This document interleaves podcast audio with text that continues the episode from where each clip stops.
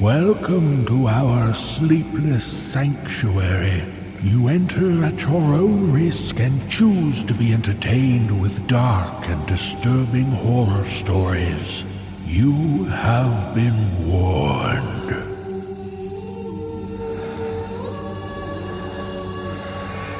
For the dark hours when you dare not close your eyes. Tales of horror to frighten and disturb. Join us as the sleepless hours tick past. Brace yourself for the NoSleep Podcast.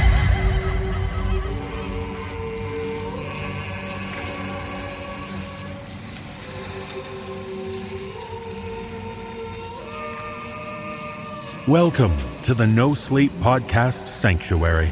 I'm David Cummings.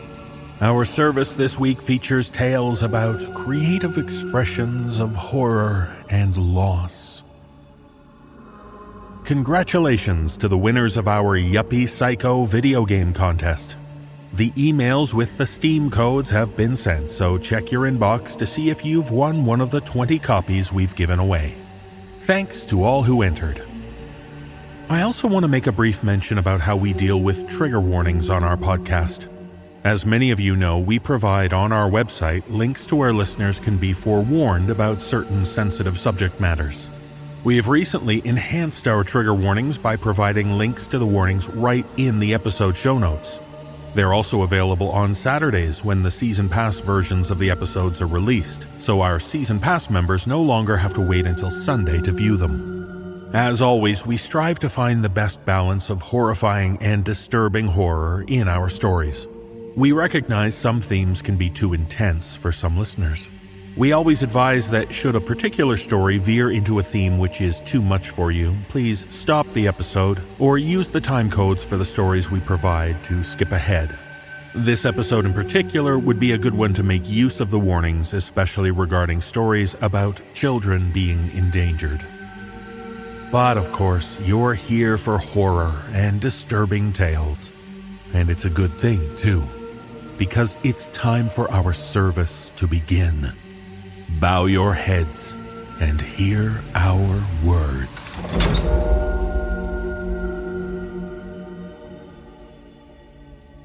In our first tale, we meet a woman who's been somewhere many of us can only dream of space. Only in this tale, shared with us by author C.K. Walker, that dream became a nightmare. Performing this story are Nikolle Doolin, Kristen DiMercurio, and Erika Sanderson. So prepare to go boldly where no one has gone before and uncover the secret of Gray.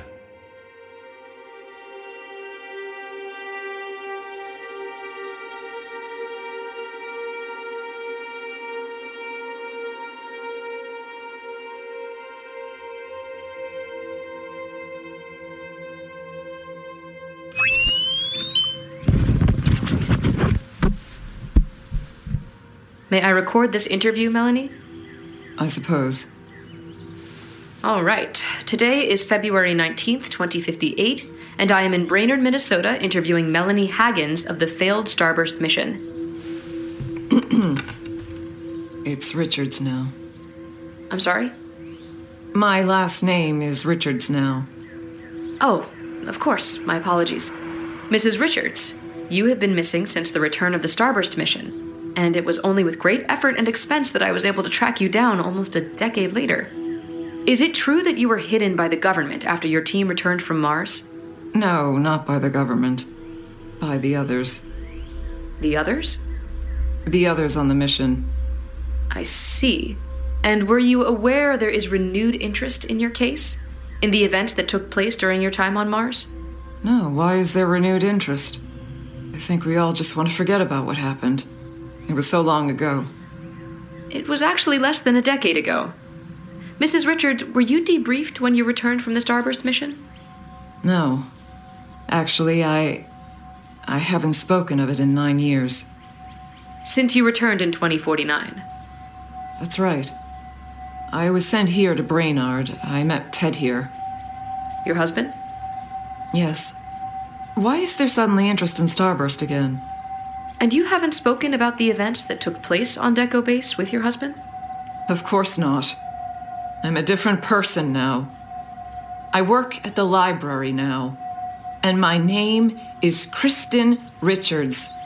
But you are Melanie Haggins, the botanist on the 2041 Starburst mission to Mars, correct? I used to be.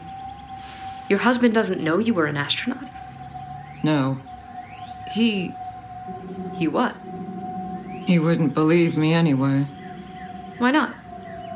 Because of Gray. I'm sorry. Who is Gray? She's a little girl. I'm confused, Mrs. Richards. What do you want to know about the Starburst mission? Right. Um, Melanie, let, let's start at the beginning. Interviews have been published with all seven other members of Starburst, and every single one of them has refused to speak about what happened during your eight years on Deco Base. Yes. I. I wouldn't think they would want to talk about it. The government has even threatened a few of them with prison time, but no one will admit how the seven of you escaped Deco Base after the Marsquake. You have never been formally or informally interviewed because no one could find you. Would you like to talk about the events at Deco Base now? Melanie? I. Are you alright? What are you looking at? She's looking at Gray. Oh, hello. My name's Teagan. Are you interviewing Mommy for TV? I'm interviewing your mommy for an article. Oh. Well, you can interview Gray. She doesn't talk. And who is Gray? Teagan, go to your room now. But Go! I'm sorry about that. Melanie, would you like to talk about Gray? Oh, Gray's just my kid's imaginary friend. That's that's what my husband says. I see. And what do you say? Teagan started talking about her as soon as he could complete sentences. He describes her as short, maybe five or six years old. She She what? she always has her head tilted to the side, on her shoulder like this. They say she has one arm raised in the air over her head, her little fingers gripping something. They? Both of my children claim they see gray. Does she speak to them? No, she cannot talk, she only stares. All right. Melanie, do you see her too? Yes, my husband doesn't believe me. Is Gray here right now? She's always here. I see. Melanie, have you spoken to a doctor about Gray? No, a doctor can't help Gray. All right. Well, um, let's uh, let's return to Starburst. You were you were only 24 when you were offered a place on the mission, correct? Starburst. Yes. I had just graduated. My final year, I had a paper published. The solar effort theory. Yes. The IMC thought it was brilliant. They wanted me to test out my theories on Mars. They told me all about Deco Base, which was almost completed at that time. We actually passed Journey 1 on our way to Mars. Were you very excited? Yes. I was so young and idealistic. I was certain I could grow vegetable bearing plants in Mars soil in a controlled environment, such as on Deco Base. So you left in 2040 with your seven other crew members, four other scientists, a pilot, a medic, and a technical expert. Yes. Yes, I was the youngest, but they were all very nice to me. Craigson especially was interested in my research. Mitch Craigson, the geneticist. Yes, Mitch. Did you get along with everyone? Bonham, the pilot. She and I were close. What about Andrew Belker? I don't want to talk about Andrew. All right. But you got along with everyone. More or less. They were all older than me, in their 30s and 40s. It was hard at first. I'd imagine so. So you arrived in January of 2041. What was that like? It was nice to get off the ship. Everyone had driven each other a bit crazy by then. Cabin fever and all that. Tell me about Deco Base. It was big. Not that big thinking back, but compared to the journey too, it was massive. I only had to share my room with one other person. Amanda Clark. Yes, Clark. She didn't like me much. She was in a relationship with Andrew Belker. Is that right? I said I don't want to talk about Andrew. Of course. I'm sorry. Now, you were meant to remain at Deco Base for 13 months before returning to Earth, correct? Yes. And when did the Mars quake happen? May. Only four months into the mission. Can you tell me about what happened that day?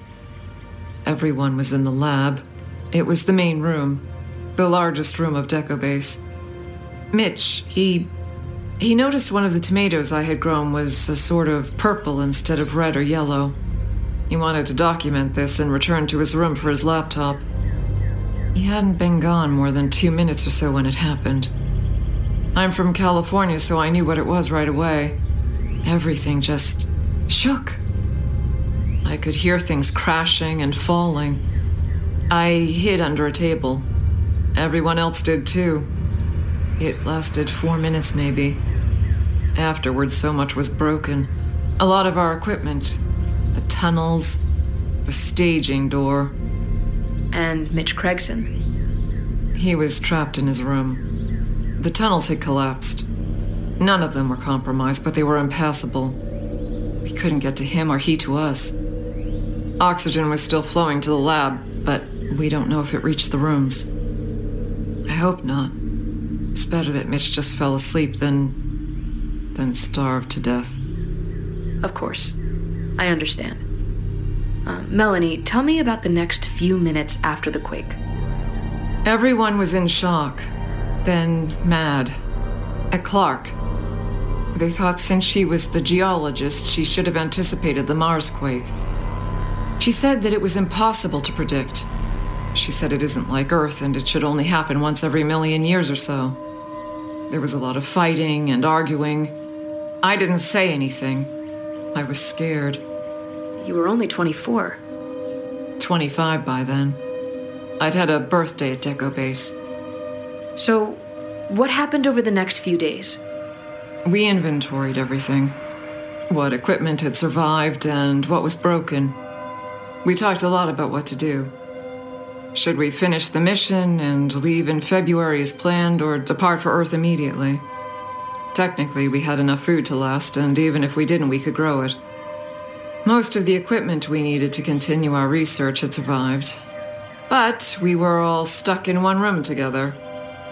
Everyone had turned on Amanda Clark, even Andrew. Everyone was mad at her. Everyone was miserable. Our communication scatter was wrecked. There would be no further contact with San Diego until we could get in range of Earth on the journey to, which we weren't even sure if the craft had survived. So, what happened? In the end, we decided to return home immediately. Everyone agreed? All of us, unanimously. It was horrible all living in one room together. One toilet, two sinks, no shower. So we all suited up and went to leave Deco Base. All right, Melanie. Most of what you've told me so far has been public knowledge. Everything that happened next has never been spoken of by the Starburst team, so I'd like you to give as much detail about the following events as possible. All right.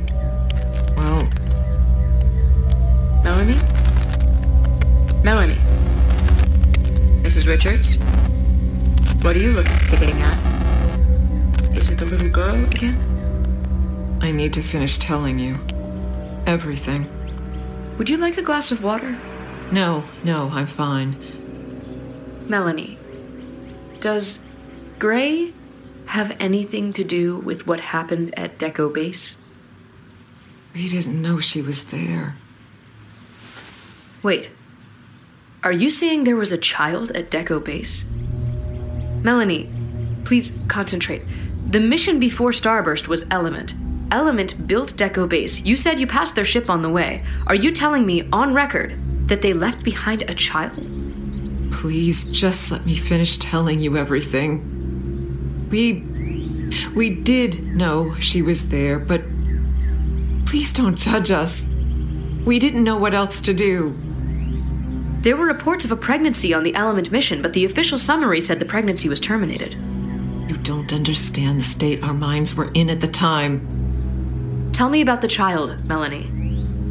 You have to understand the rest first. It. The door was two phase. A lever on the security console opened the door to the staging bay, where our suits were. It used a biometric human heat signature to authorize the egress sequence. The lever, when you pulled it, would start a 30 second countdown to let everyone get inside the staging bay. There were a further four minutes to put on our suits before the lab door closed and the door to the atmosphere opened. It took approximately one minute to don the suit and the sequence could be aborted at any time from inside the staging bay. And this is what the remaining seven of you attempted. Yes, but the system had been broken. When we tried to initiate the egress sequence, the countdown started. But immediately after you took your hand off the lever, the sequence aborted. What does that mean? It means that in order to complete the sequence, and open the door, the lever could not be dropped. If it was dropped, the system aborted the egress sequence entirely. Meaning that in order to open the door to the atmosphere, someone had to remain behind and hold the lever. Exactly. My god. So someone needed to sacrifice themselves in order for the rest of you to escape. Yes and wait for those of us who had escaped to contact Mission Control in San Diego. Then San Diego would need to scramble a mission to rescue the remaining person. That would take a year or so, even if everything moved at a breakneck pace. And no one offered to stay behind? Not even one of us. We knew. Well, the IMC was not well funded under the administration we left when we departed Earth.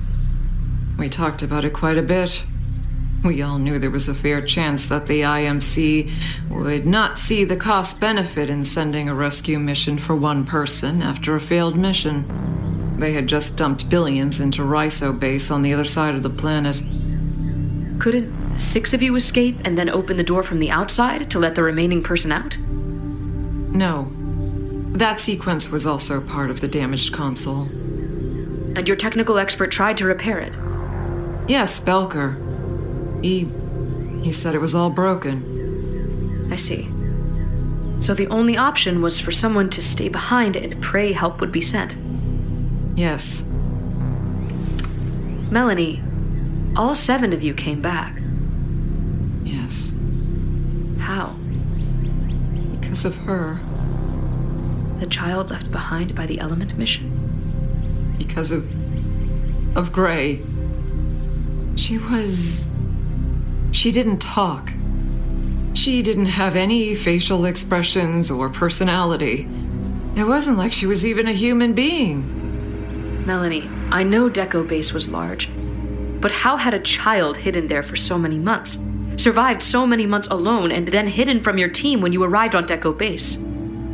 You don't understand. She wasn't really a person. Can you I- explain that? No one ever interacted with her. She was used to being alone or or ignored, I think. Melanie, this is very important. Did you use the child you discovered on Deco Base to hold the lever so that seven of you could escape? We had to. You left a child there? Alone? There was plenty of food. The tomatoes were growing. Potatoes, even cabbage. She was a child, Mrs. Richards. She wasn't. But she could feed herself. And water. And after you left, you never let anyone know? Organized rescue for her? We couldn't. We knew we couldn't. We talked about it. Everyone would know what we'd done. Your team is disgusting. Despicable, but even so, she could still be saved. It's been nine years since you returned. If what you said is true, Gray could still be alive. No, no, she's dead. The crops would have gone through their natural life cycle. There would be no food after five years or so. No. I can't. Holy Mother of God, if. if true, this is a monstrous act. I've never heard anything quite like it. Melanie, what you and your team did was. inhuman. You don't understand. She was blank. Just a body. Just a. a, a shell. No one spoke to her for years. There was nothing there. She was a child and you used her. Sacrificed her to survive. A little girl. Alone. On a planet with no one. No, she wasn't real. She was real. If you used her to open the door, to push up the lever, the biometrics, Mrs. Richards, Gray was very real. I see now why she haunts your home, your mind, even your children. No, you don't understand at all. She wasn't a real child. I have real children. They smile and laugh and play. Gray was simply a tool. Andrew, he reconfigured the system to recognize her. We taught her how to hold the lever up. She never asked a question, never showed an emotion. She was more of a robot, maybe. No, she wasn't. This is what you and the others tell yourselves to assuage the guilt about what you'd done. No wonder Starburst hid you away from the public. What you did stripped you of your humanity, all of you. It was eight years. We were stuck in that fucking lab for eight years. You would have done it too. I know you would have. Eight years. That is what doesn't make sense to me. You must have found Gray immediately, discovered her within the first year or so, and yet it took seven more years for you to find the courage to do what you did. You still don't understand. When this drops, Mrs. Richards, it will destroy the Starburst legacy and that of the element. Everyone will be held responsible. You're not listening. Element had nothing to do with this. Element lied about a pregnancy termination and left a child alone on a planet for five months. She wasn't from the Element mission. Are you saying she was a Martian, Mrs. Richards? No. A phantom? Of course not. Then where did Gray come from? We made her. We made her, all right? What are you. Just what are you saying? We needed another person. Someone to satisfy the biometrics. Someone to hold the lever.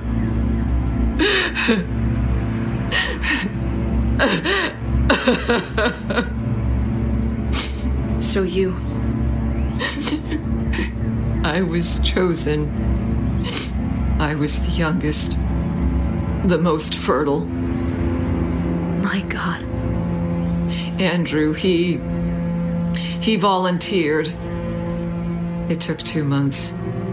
I was pregnant for eight and a half. Avinson, our medic, he delivered Gray. And then. And then we knew we had to wait. We figured when she was four, maybe five, she would be strong enough to hold the lever up. You. You made a baby. You raised it. With the sole purpose of sacrifice?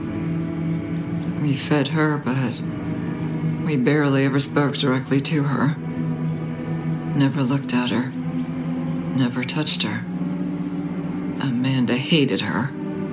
I think because of what Gray was to Andrew. She was the only one who gave Gray any attention. The only time the rest of us acknowledged her was when she was old enough to understand that she had an important job. We described the lever to her, told her everyone had a purpose, and this was hers. She was a small child, malnourished. We all were. She should have been able to hold the lever at four, but she was slight and short. It took until she was six. You're all monsters. No, no, you still don't understand. Gray was the monster. That's why we called her Gray. Her skin was gray from lack of sunlight and poor diet. She was born without a soul, no personality. Don't you see? Because she was born to be a tool, that's all she was. A shell. There was nothing behind her eyes. If you could see her standing there against the wall right now, you would know what I mean. You would know we weren't monsters. Gray was. She haunts you. Every day. On the day we decided we could finally trust her to hold the lever for the full four and a half minutes, we told her to do her very important job. I remember looking back through the staging bay door. I could see her skinny little arm high over her head holding up the lever. She stared at me as I pulled my helmet on, stared still as I turned away for the last time. See, we never told Gray where she came from, but I think she knew. I think she knew I made her. And she's still standing there, staring at you, holding the lever, even now. Even now. She stares. I worry one day. One day she will drop it. It wouldn't matter. She's a ghost of your shame. And you're safely back on Earth now. The child you created to pay for that opportunity died alone on a distant planet. No one is holding that lever anymore, Melanie. You're wrong. I can see her right now. What you see is only a manifestation of your guilt. No, no, no. There is no guilt. She wasn't a child. Do you get it? We created her for one purpose, and it wasn't to be anyone's child. Do you understand? This interview is over. Tell me you understand. Tell me you know that Gray was just a purpose, not a human being. She was only the lever. Thank you for your time. The article will post within 48 hours. She wasn't a child like my Teagan or Avery. You know that, right? She wasn't my child. Goodbye, Mrs. Richards. Wait, wait. Please, just tell me. Why do people care about Deco Base again? Why the renewed interest? Because, Melanie, the ICM recently received a ping from the ether of space, from 33 million miles away, right in the vicinity of Mars, actually. But no one is there, right? Except now. We know that is a lie. Oh, Gray is dead. She is definitely dead. Whatever they're bringing back is.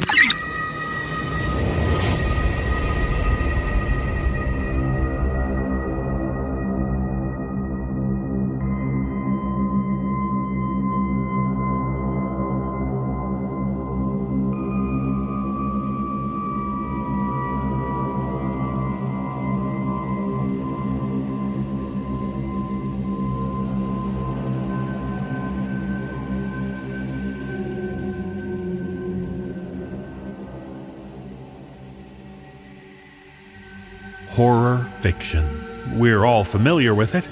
And according to some of our authors, writing one's masterwork can be hell, and even more daunting when you're working on a group project. Consider this story shared with us by author C.M. Scandreth, where a writer finds herself wrapped up in a collaborative book that demands more than blood, sweat, and tears. Performing this tale are Jessica McEvoy, Dan Zappulla, and Addison Peacock. So grab a hot drink and prepare to curl up with a good book in part one of the two part tale Sanguine Libations.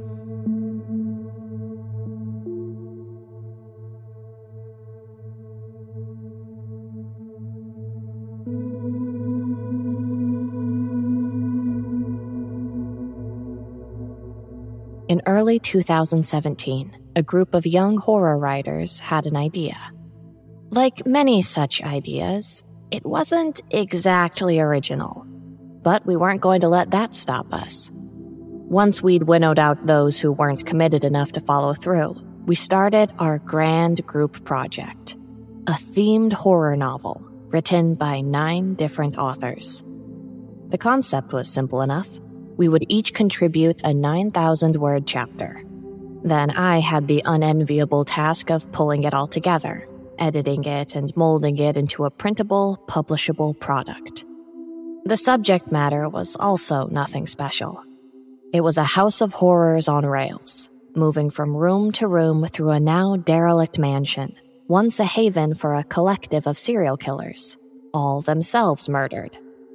Each chapter unriddles the story of an occupant, turn by turn, until it's revealed that the author himself is the ninth psychopath and is the ultimate killer. It was schlock, but in the hands of halfway decent authors, it could have been a fun read if entirely predictable.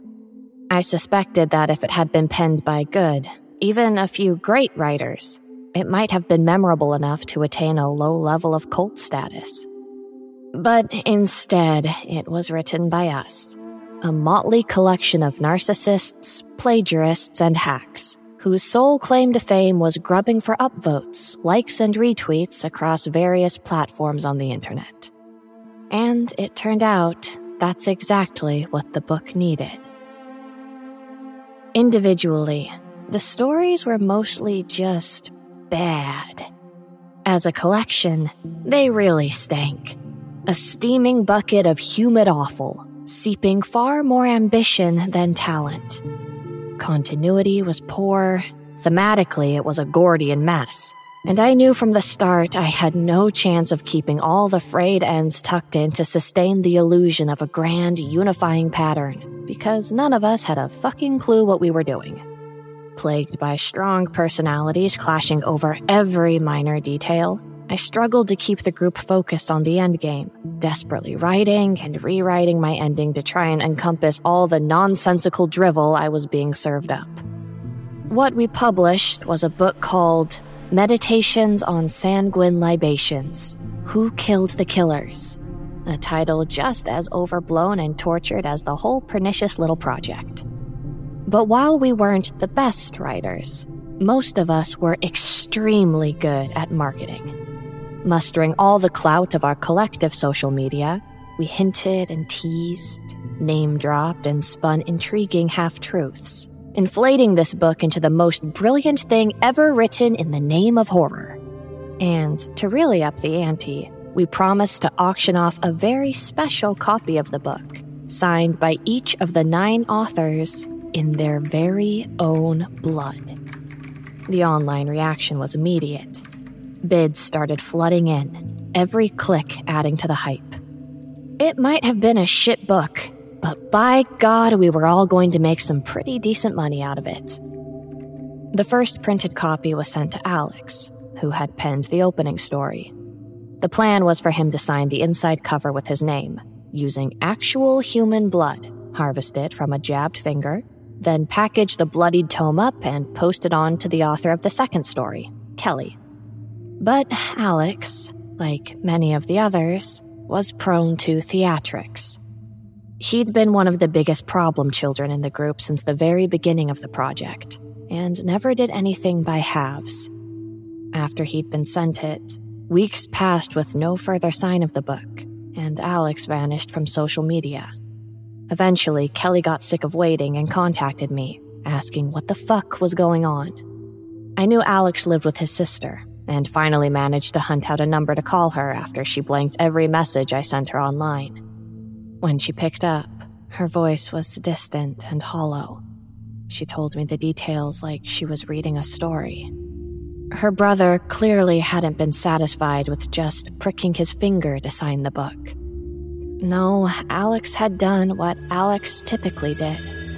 He'd gone all in and gouged his name into his wrist, carefully reversed.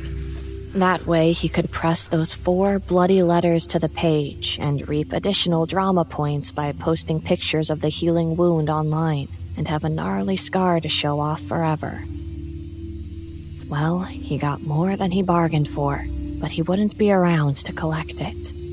His sister had to do that for him. Exactly how it ended up with him cold and exsanguinated on the floor of his basement room, we can't be sure, but it sounds like the kid hit an artery and didn't stop cutting. Knowing how his mind worked, I'm guessing he thought some impressive extra gore and danger would make the story even better. But by the time he'd blotched his signature, complete with an artful underline of arterial spray, then realized his mistake. He'd already lost so much blood that he passed out. He then bled out, all over the threadbare carpet of the converted cellar where his poor sister found him.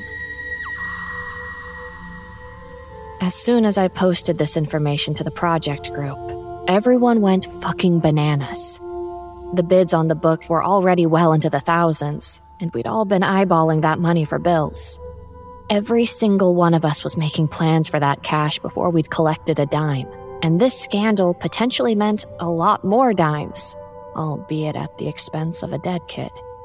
Debate raged back and forth about what to do, but at least half of the authors threatened to pull their stories from the project if they didn't get paid what they had expected. In the end, I made an executive decision. I had to talk to Alex's sister again. I wasn't sure whether I was looking for permission or absolution, but everyone made it pretty clear that whatever the moral action was, it needed to be the kind of moral with a payout. We'd all been telling ourselves that it was what Alex would have wanted. Fortunately, his sister said it was what he would have wanted. Or at least she did after I told her how much the story of his death would add to the appeal of the book, and how much money we had the potential to make. I got the distinct impression that things hadn't been great between the siblings, that Alex wasn't the success he'd made himself out to be, and that he'd left his dear sister with a bunch of debt to clean up. And of course, his posthumous share was still on the table for his grieving family to collect. We went back out to our fans and carefully tailored the story to fit our narrative. Our magnum opus, Meditations on Sanguine Libations, had legitimately killed one of the authors who had contributed to it. There wasn't a true horror fan alive who could resist a story like that.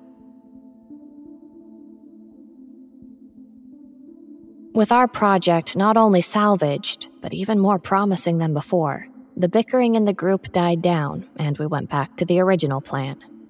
I asked Alex's sister to send the book on to Kelly, who was to sign the defiled hardback and pass it on to the third author, Joey. Kelly had told us she didn't want to hang on to the thing for long, so her plan was to pick the book up from the post office and take it back to her car, where she'd draw blood from her fingertip with a diabetes lancet. She'd sign the bloody book in her vehicle, then take it straight back into the post office and send it on immediately. But the book had different ideas. The parking lot was next to a highway, separated from the busy road by only a grass median and a flimsy fence.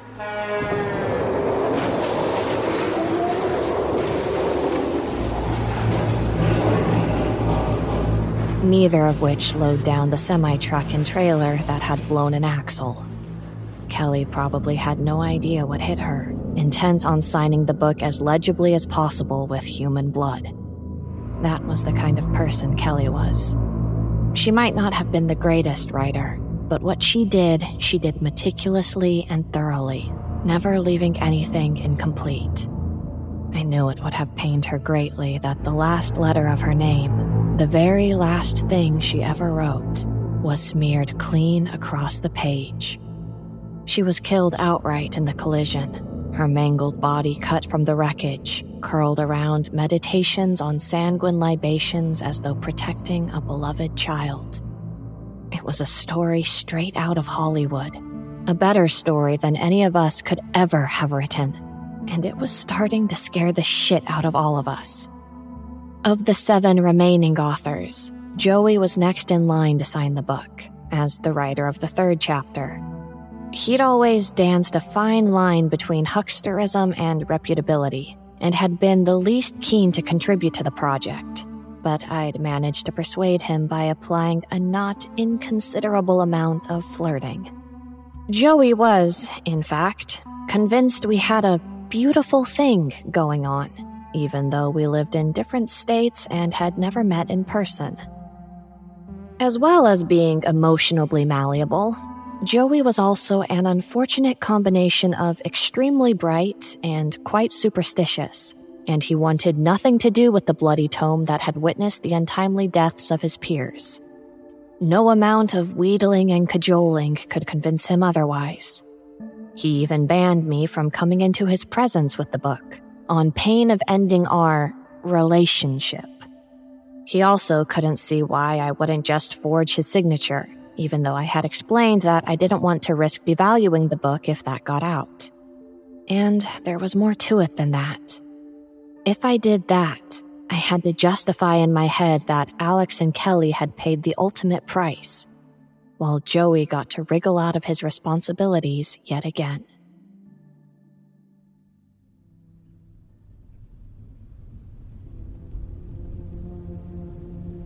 It was a five hour drive to Joey's place, and by the time I pulled up outside the suburban home he shared with his parents, it was late afternoon, and I was more than a little cranky from negotiating the traffic. My intention had been to sweet talk him, to play up the girlfriend angle just long enough to convince him to sign the book. Hell, I'd done much worse to get my previous titles off the ground. After a stilted meet and greet with his parents, I ended up in the backyard with him, talking about the book. He was fidgety, strained, and talking too fast, quick to fill me in on his theory his conclusion was worthy of a pulp horror novel in its own right. We'd created a nexus of negative emotion, comprised of the stories themselves and the fraught interactions within the group while we pulled everything together. And Alex's death had been the catalyst for a sort of literary awakening within the book. It's a book about serial killers, so of course its primary motivation is to kill.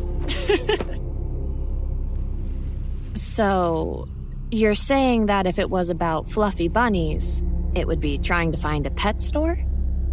Well, no, because that's not how these things work. People aren't scared of baby rabbits, so it doesn't generate the same aura.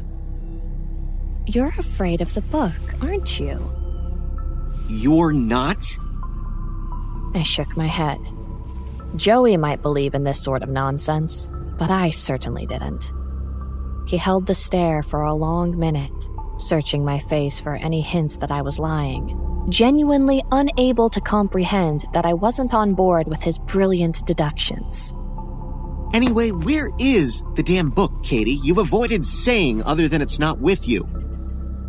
I asked Kelly's folks to send it to my place, airmail. I'll deal with it when I get home.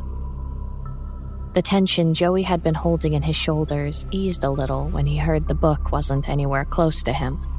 He leaned forward, a crooked smile burgeoning below his patchy mustache. How about we forget all this stuff for a while? We could try some of those things you were hinting at in your IMs instead. He flicked his eyes at the sliding doors to the den, then back to me. My folks will be upstairs watching TV. They won't hear a thing. I sighed inwardly. But of course, I'd been resigned to this. There was no way Joey wasn't going to make a move on me, but I'd still been hoping to avoid any really messy intimacy. There was nothing wrong with the guy. I just seriously wasn't interested in him. Even as I was mentally bracing myself, Joey's meaningful stare slid upwards until he was gazing somewhere above my head. I turned as he pointed into the sky. Whoa. Katie, what the hell is that? Following the line of his finger, I saw the dark, familiar silhouette of a plane against the afternoon sky. But the thick drift of black smoke billowing behind it was no normal jet trail, and my brain took a second to process the rest. A puffball of white rose like a sinister mushroom from the side, marking what looked like an explosion erupting from the fuselage. Engine failed? I don't think so. Shit. Look, I think that's actual debris falling. As we stared, the white cloud flashed orange and dispersed, trailing comets of flaming junk arcing earthward from it. I felt a sudden frisson of real fear, then hauled my gaze away from the sky to look askance at Joey. Um, should we get inside the house? Yeah, yes, quick, let's get inside. Joey's voice sounded faintly slurred in my ears, as though time had slowed down a fraction. I remember grabbing his hand and pulling him toward the house, but he was a big guy, and as we made for the patio, it felt like dragging a reluctant steer. The first piece of debris from the stricken plane hit the outdoor table we'd been sitting at, bounced off, then rolled into the bushes, smoldering. The second piece struck Joey in the back of the head, a bright scarlet blossom expanding from the stem of his spine. I knew it was the book the instant it struck. I didn't even need to see it, the corner wedged into the meat of Joey's nape. For a full three seconds, I stood there, stupefied and frozen, before the third piece of debris thumped down as if it was a final missile targeted to make quite sure the job was finished. The chunk of fuselage smashed what remained of Joey's skull, splitting it open like a melon.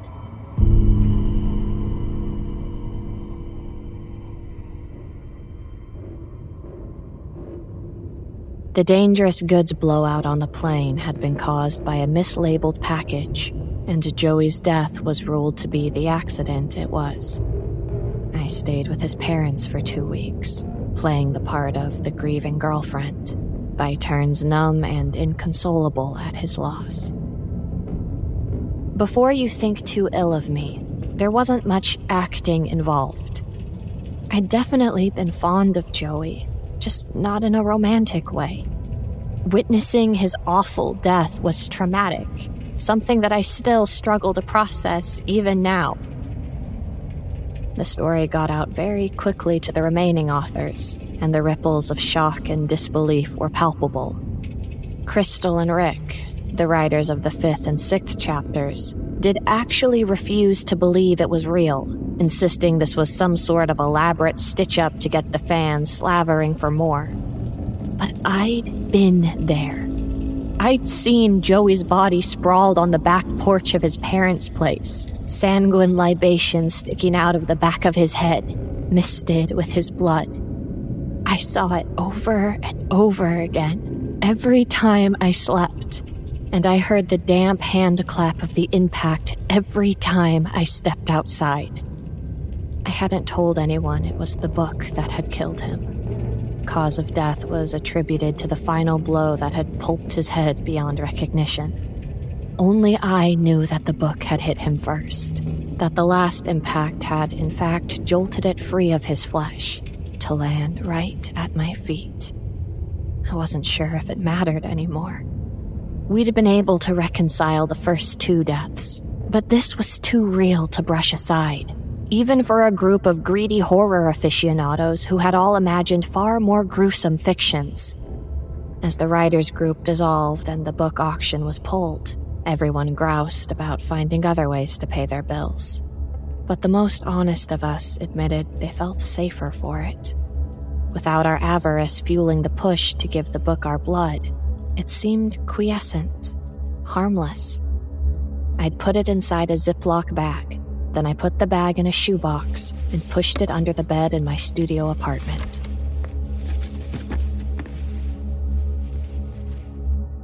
Originally, I'd intended to burn it as a sort of crematory service to the three deceased writers. After all, they were infused into its pages in more ways than one. Maybe that's why I felt like I needed to touch it to read it before I put it to rest, to viscerally interact with the thing we'd created in our folly. I owed at least that much to Joey, whose memory filled up a lot of my waking thoughts. The signed names weren't legible anymore. The triple dose of gore from the three deaths had subsumed them, also soaking through a good third of the pages, leaving them brown and stiff.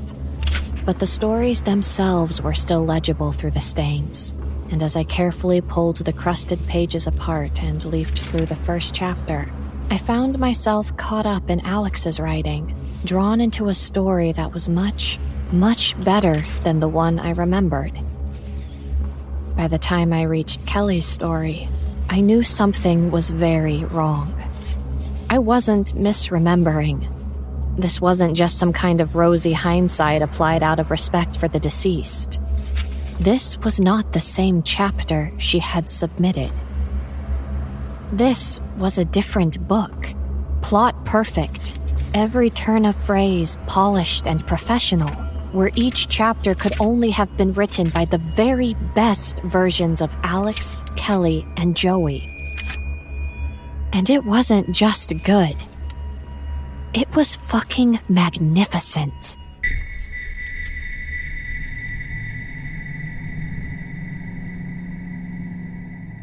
Tori Riordan had always been the best writer in our group by a long shot. Her prose was matchless, but unfortunately, her ideas were sparse. She struggled to find originality in a genre that she'd overconsumed. Practically born goth, Tori liked to point out that she quite literally dwelt in nearly perpetual darkness. She lived in the northern reaches of Alaska. When I first emailed her the transcription of the irrevocably changed sanguine libations, she refused to consider for one second that I might be telling the truth. I should have been flattered. Obviously, she thought my editing skills were remarkable, if she suspected I'd wrangled those chapters into the masterpiece they clearly were. But after I sent her unadulterated photos of the heavily stained pages, she agreed to meet, to be in the presence of the book. She was a tiny creature, turtled in a huge sable trench coat and silver studded boots. Mask like, her stark white face was defined by jet black lipstick and heavy eyeliner, the effects half hidden behind a curtain of dirty blonde hair. She was intrigued by the book, turning the pages reverently, lovingly. One chipped black fingernail traced the words to the end of Joey's chapter then faltered as she began her own story. What's wrong? For a moment, I'd been transported. I'd delved into a chasm of perfect, all consuming darkness. But then I was cast out. Cast out the instant I started my own story. I'm sorry. No, you're not to blame. This was never going to be my best work. Nothing is. I just can't find my voice anymore. Whatever gift I had when I started writing horror, I lost it a long time ago.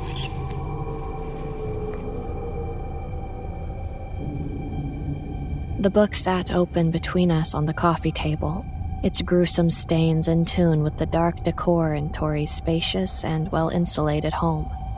Rent was cheap at the edges of civilization, apparently. Tori began playing with the myriad silver necklaces that dangled below her throat. I think we both know what my story needs. And that's why you really brought the book here. Guilt assailed me for a moment, but then she smiled it was a truly beautiful smile, full of strange peace. Her dark lips, those two rows of tiny teeth, were like strings of baby pearls in a black velvet box. It's okay. I wanted it. I wanted to see it happen with my own eyes. If this is my only chance to be a great writer again, to be a vital part of a real literary legend, then I'll take it. No matter the cost. She unhooked a razor blade from one of her necklaces, then rolled back the sleeve of her heavy woolen sweater. Numerous livid pink scars puckered her skinny arm, overlaying a disused railway of much older, whiter ones. Not my first rodeo. She began searching for an unmarked scrap of flesh to cut. We'd all known Tori's history when she signed up to the project. Two of her past suicide attempts had been quite viciously publicized by the less savory members of the wider online horror community, and she'd confessed to me during our various online chats that there had been many more, ranging from premeditated cries for help to very serious attempts stymied only by chance.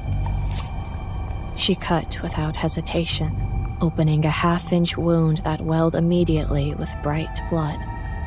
Dabbing her finger in it, she smeared the blood across the first paragraph of her story, pausing to refresh her rudimentary pen when the ink ran dry. Under her ministrations, the letters darkened, then blurred, as the blood dried, red fading to brown, the letters crept back into focus, subtly altered from the forms they'd held before. It's so beautiful. The razor was already poised for a deeper cut. I felt a pang of something I couldn't quite name. Wait, Tori, are you sure you want to do this? Really, really sure? What do you mean? I have to do this. No. No, you don't. I can take the book away, burn it, throw the ashes in the sea. Tori's eyes flayed me, exposing my half hearted protests for what they were. Her face was no longer a mask. I'd never seen anyone look so alive. You want this as much as I do. You want to see this story finished, to be part of whatever this thing becomes. Don't be ashamed of that. But you won't see it finished if you kill yourself. Then you have to make me a very solemn promise. Promise me you'll finish it. That you'll send it on to Rick and Crystal so that they can complete their part. Then on and on until it's done. This is crazy. But she knew I didn't mean it. I was just following some internal script, saying the things I thought I should say, given the insane circumstances. The razor's edge was kissing her skin. There's a shopping center a few miles south. Go to all the stores and then the diner. Make sure you're seen on lots of cameras Spend half the day there. When you get back here, dial 911 and let them know you've discovered a suicide. I shut my eyes because I couldn't stop looking at that thin, sharp line of steel shimmering in time with her pulse. I should call the cops now. I should stop you. But you're not going to.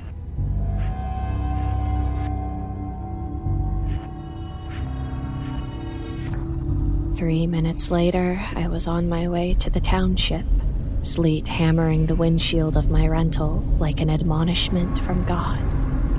My phone stayed in my pocket, untouched.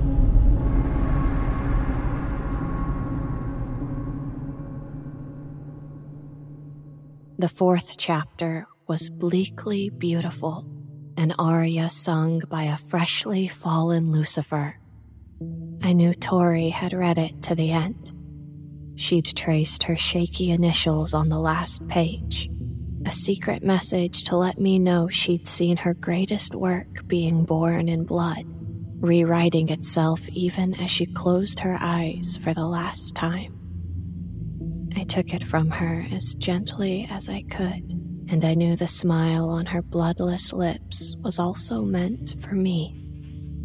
I didn't mention the book when I dialed emergency services, nor when I was briefly interviewed by the local police. They knew Tori's tortured history. The EMT who spoke to me first had even found her close to death before, bleeding out in the snow in a local reserve just three years ago.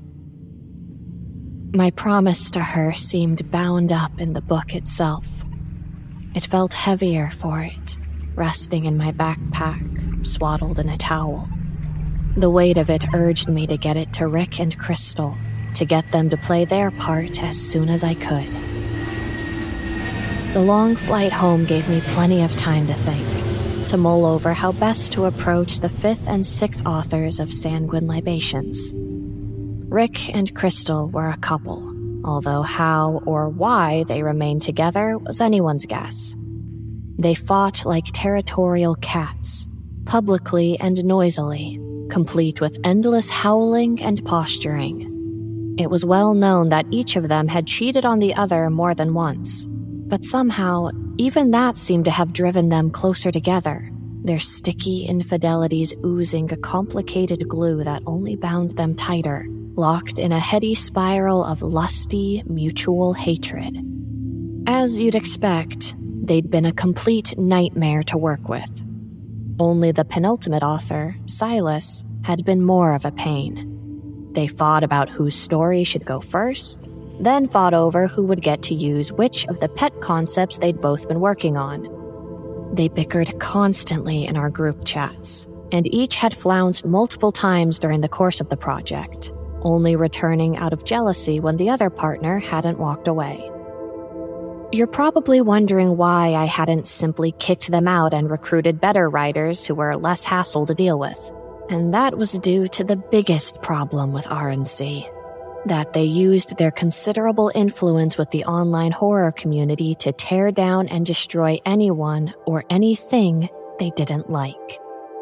To put it simply, it was safer to have them on side than off side. As I wrestled with the problem of convincing them both to do what needed to be done, my mind wandered back to the book, approaching it like a supplicant. In my cramped cattle class seat, I read the first four sublime chapters over and over, convinced the book itself would offer me up a solution. And every time I reached the fifth and sixth chapters, a visceral disgust would overwhelm me the perfection of the previous chapters so completely ruined by the piss poor writing from that pair of toxic assholes. Crystal had managed to get her piece finished first. Her serial killer, a ponderously inept poisoner with all the personality of a toilet roll. She'd blatantly stolen the poisoner concept from one of her partner's old flash fictions. Rick had been furious and in a fit of petty revenge had taken one of Crystal's pet projects for his own story, and basically fucked it as hard as he could. Both their chapters reeked, bad writing made worse by one upmanship and clumsy jibes. As I held the book in my hands, mulling over my options, inspiration hit me. Two text messages left my phone when I landed one to Rick and one to Crystal. Both messages were identical, except for one detail the name included. Expect a package from me within the next few days. It's the book. Please sign and send back, but don't tell Rick slash Crystal. It will be our secret. The next day, I carefully packaged up sanguine libations and sent it to California, where the couple lived.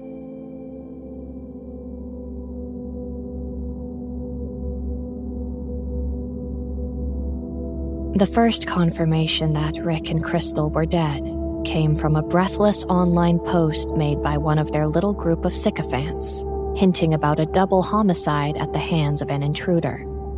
But when the story began to hit the local news, the truth became much clearer. Over the next few weeks, I scoured various sources to tease out every detail I could find, putting together a rough picture of what must have happened. It seems that on the day the book was scheduled to arrive, there was a screaming, acrimonious shouting match heard at RNC's house. It was loud and lengthy enough to register with the neighbors, but the whole street was so used to the couple's fights that nobody bothered to call the authorities. The next day, around 11 a.m., Rick left the house, put something in the garbage, then drove his car into town. When he arrived a couple of hours later, his driving was erratic and he smashed into a streetlight. He half fell out of the door of the damaged vehicle, then managed to stagger up the steps of his home and get the door open before collapsing in the front hall. A neighbor called an ambulance, and not long after the paramedics arrived, so did two police cars at speed. Rick died on the way to the hospital while the cops cordoned off a crime scene. The bloody body of Crystal had been discovered inside the house. Further details were scarce, but there was a lot of speculation. Crystal had poisoned Rick, intending it to be fatal and quick, but he had discovered her murderous plot and stabbed her to death before he succumbed. The theory had some merit. It would explain why Rick's driving was so erratic after he returned from his trip into town, and why he hadn't sought medical attention for himself. There was a danger that his crime would be discovered if he revealed he'd been poisoned by his partner, and he probably assumed Crystal had bungled her attempt to dose him, just like she fumbled everything else. But even though sanguine libations appeared to have done its wicked work, the book itself couldn't be found. The friend who helped clean up RNC's place after their respective funerals found no trace of the tome, and my careful inquiries to the family and police turned up nothing. It seemed that Rick and Crystal's final act of grand assholery had been to lose the book. In death, they had achieved the destruction of the project, and each sabotaged the other's only chance at greatness. Far better than they ever could have in life.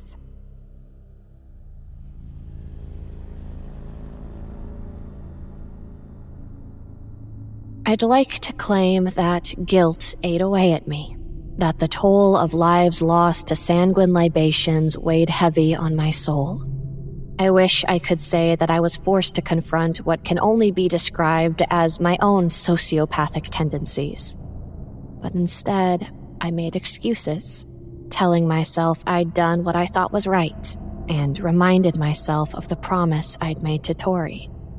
Besides, nobody would miss Rick and Crystal not even their little coterie of online hangers on, who were already using the juicy details of their relationships with the deceased as rungs up the newest social ladder. I'd done a great service to everyone by ridding the world of them. I'd really done nothing except to expose their true natures. They had committed the murders. My hands were clean.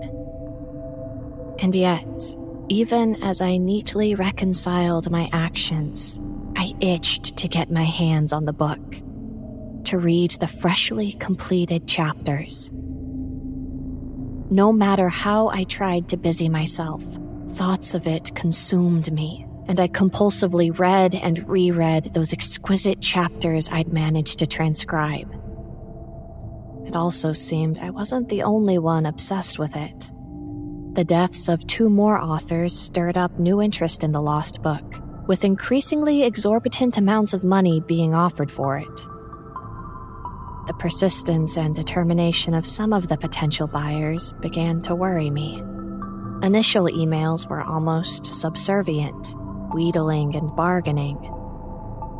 But as I failed to respond, the messages became demands, turning subtly, then quite openly, threatening. In the end, I just stopped checking my messages. I tried to immerse myself in my writing. I did everything I could to purge the book from my life. I reluctantly deleted the transcripts and the photos, shut down the project forum, and burned my handwritten notes. Nearly two months later, when I finally felt I'd regained enough equilibrium to return to the online world, Hundreds of messages awaited me. Almost all of them were about the book. And amongst them was an email, written in all caps, from the seventh author. Katie, I have the book. Call me immediately.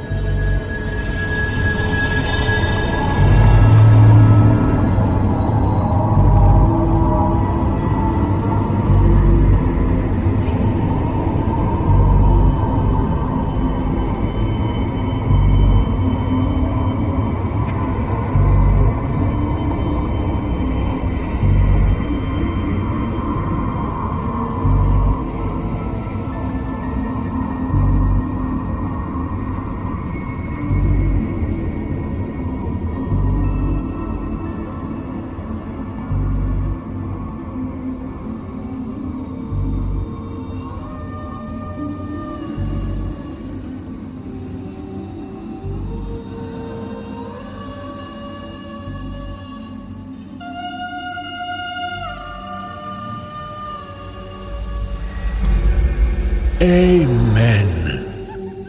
As our service concludes, we send you away with our blessings. If you would like to find out how you can hear the full length versions of our audio program, please visit the NoSleepPodcast.com to learn about our season pass program. Over 60 hours of content for only $19.99. On behalf of everyone at the NoSleep Podcast, we thank you for listening. Join us again next week in our sleepless sanctuary. This audio production is copyright 2018-2019 by Creative Reason Media Inc. All blessed rights reserved. The copyrights for each story are held by the respective authors. No duplication or reproduction of this audio program is permitted without the written consent of Creative Reason Media Inc.